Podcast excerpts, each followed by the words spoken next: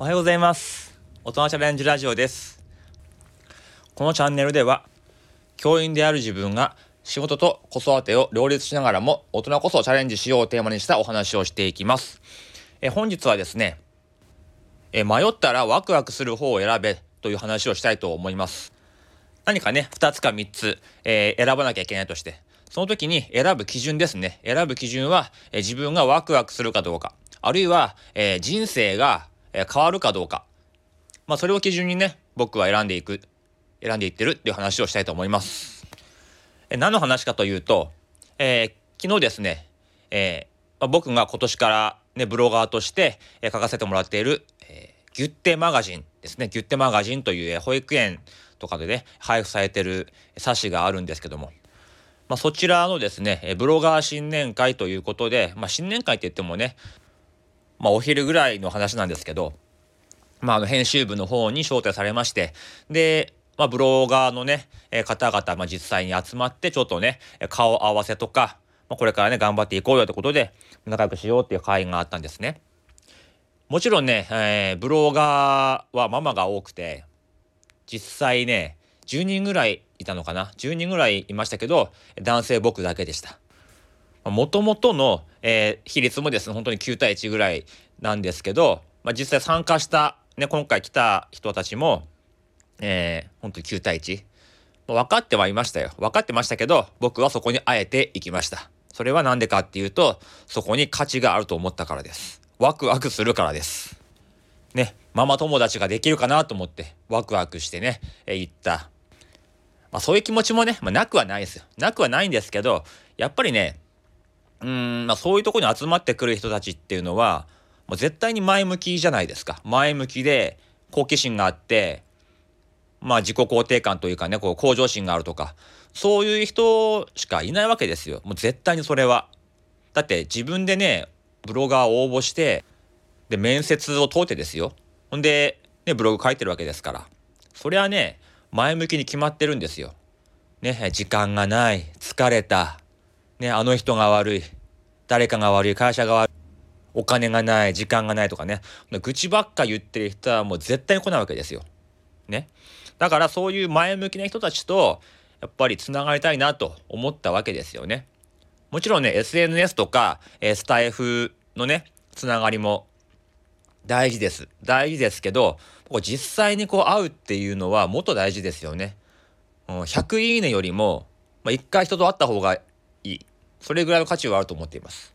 なのでね、まああまり大きい声では言えないんですけど、このね、機会を僕は優先したんですね。うん。他にもね、やることはあったんですけど、優先させてもらいました。ね、あのー、他のことはね、別に僕じゃなくてもいいんですよ。僕じゃなくてもいいし、もう誰がやってもいいことだったんで、まあ、ちょっと今日は本当に申し訳なかったんですけど、まこっちを取らせてもらいました。もうどう考えても、うん、一日、一日一日で考えた時に、この一日は、もう絶対にワクワクするし、まあ、人生変わるぐらいのきっかけになるんじゃないかって。行かないことで、まあ、大きな損失になるんじゃないかと僕は思ったんですよね。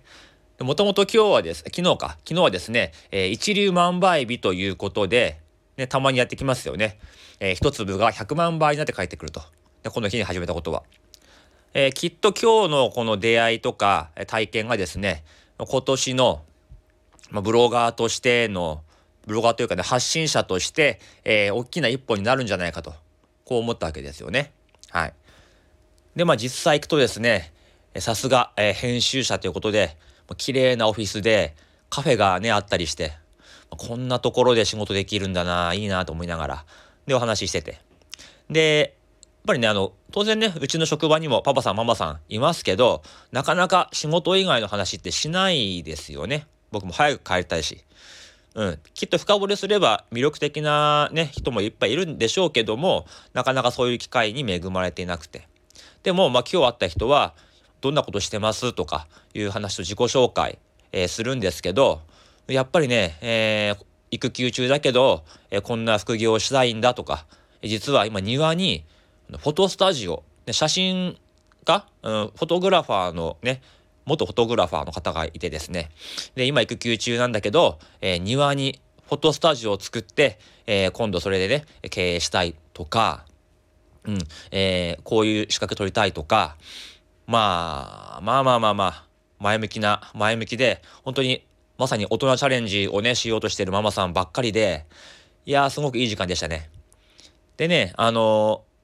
まあ、パパ友も僕は作りたいという話をしてですね、あの、自分の今やってることとかも話させてもらいました。えそしたらですね、えぜひそのうちの旦那と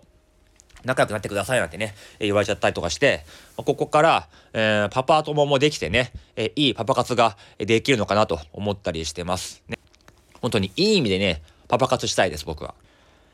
で、もうちょっと仲良くなったら、うちの妻とね、こう、つなげてですね、うん、なんかママ友とか作ってもらえたら、ちょっとあの、こんなに頑張ってるっていうか、こんなに楽しく、えー、ね、子育てと自分の趣味を頑張ってる、両立してる、えママがいるんだなんてこともね、分かってもらえればいいかなとかって思ったりもしてますね。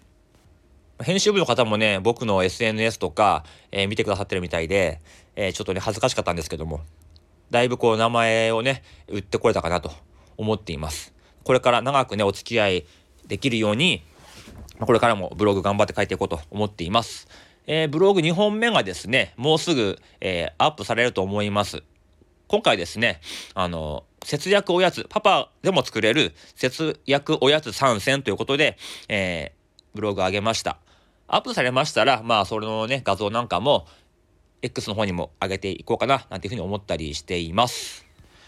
え本当に短い時間でしたけども、いい出会い、ね、すごく刺激をもらいました。こんなにね、楽しく、えー、生活しているママさんってやっぱいるんだな、と思ったので、え、あの、もっとこれからも繋がっていこうかなというふうに思っております。えということでですね、えー、どっちか、ね、今日はね、まあ、お仕事と、その今日のね、新年会ですけども、えどちらか迷ったら、仕事だから優先。自分のことは我慢。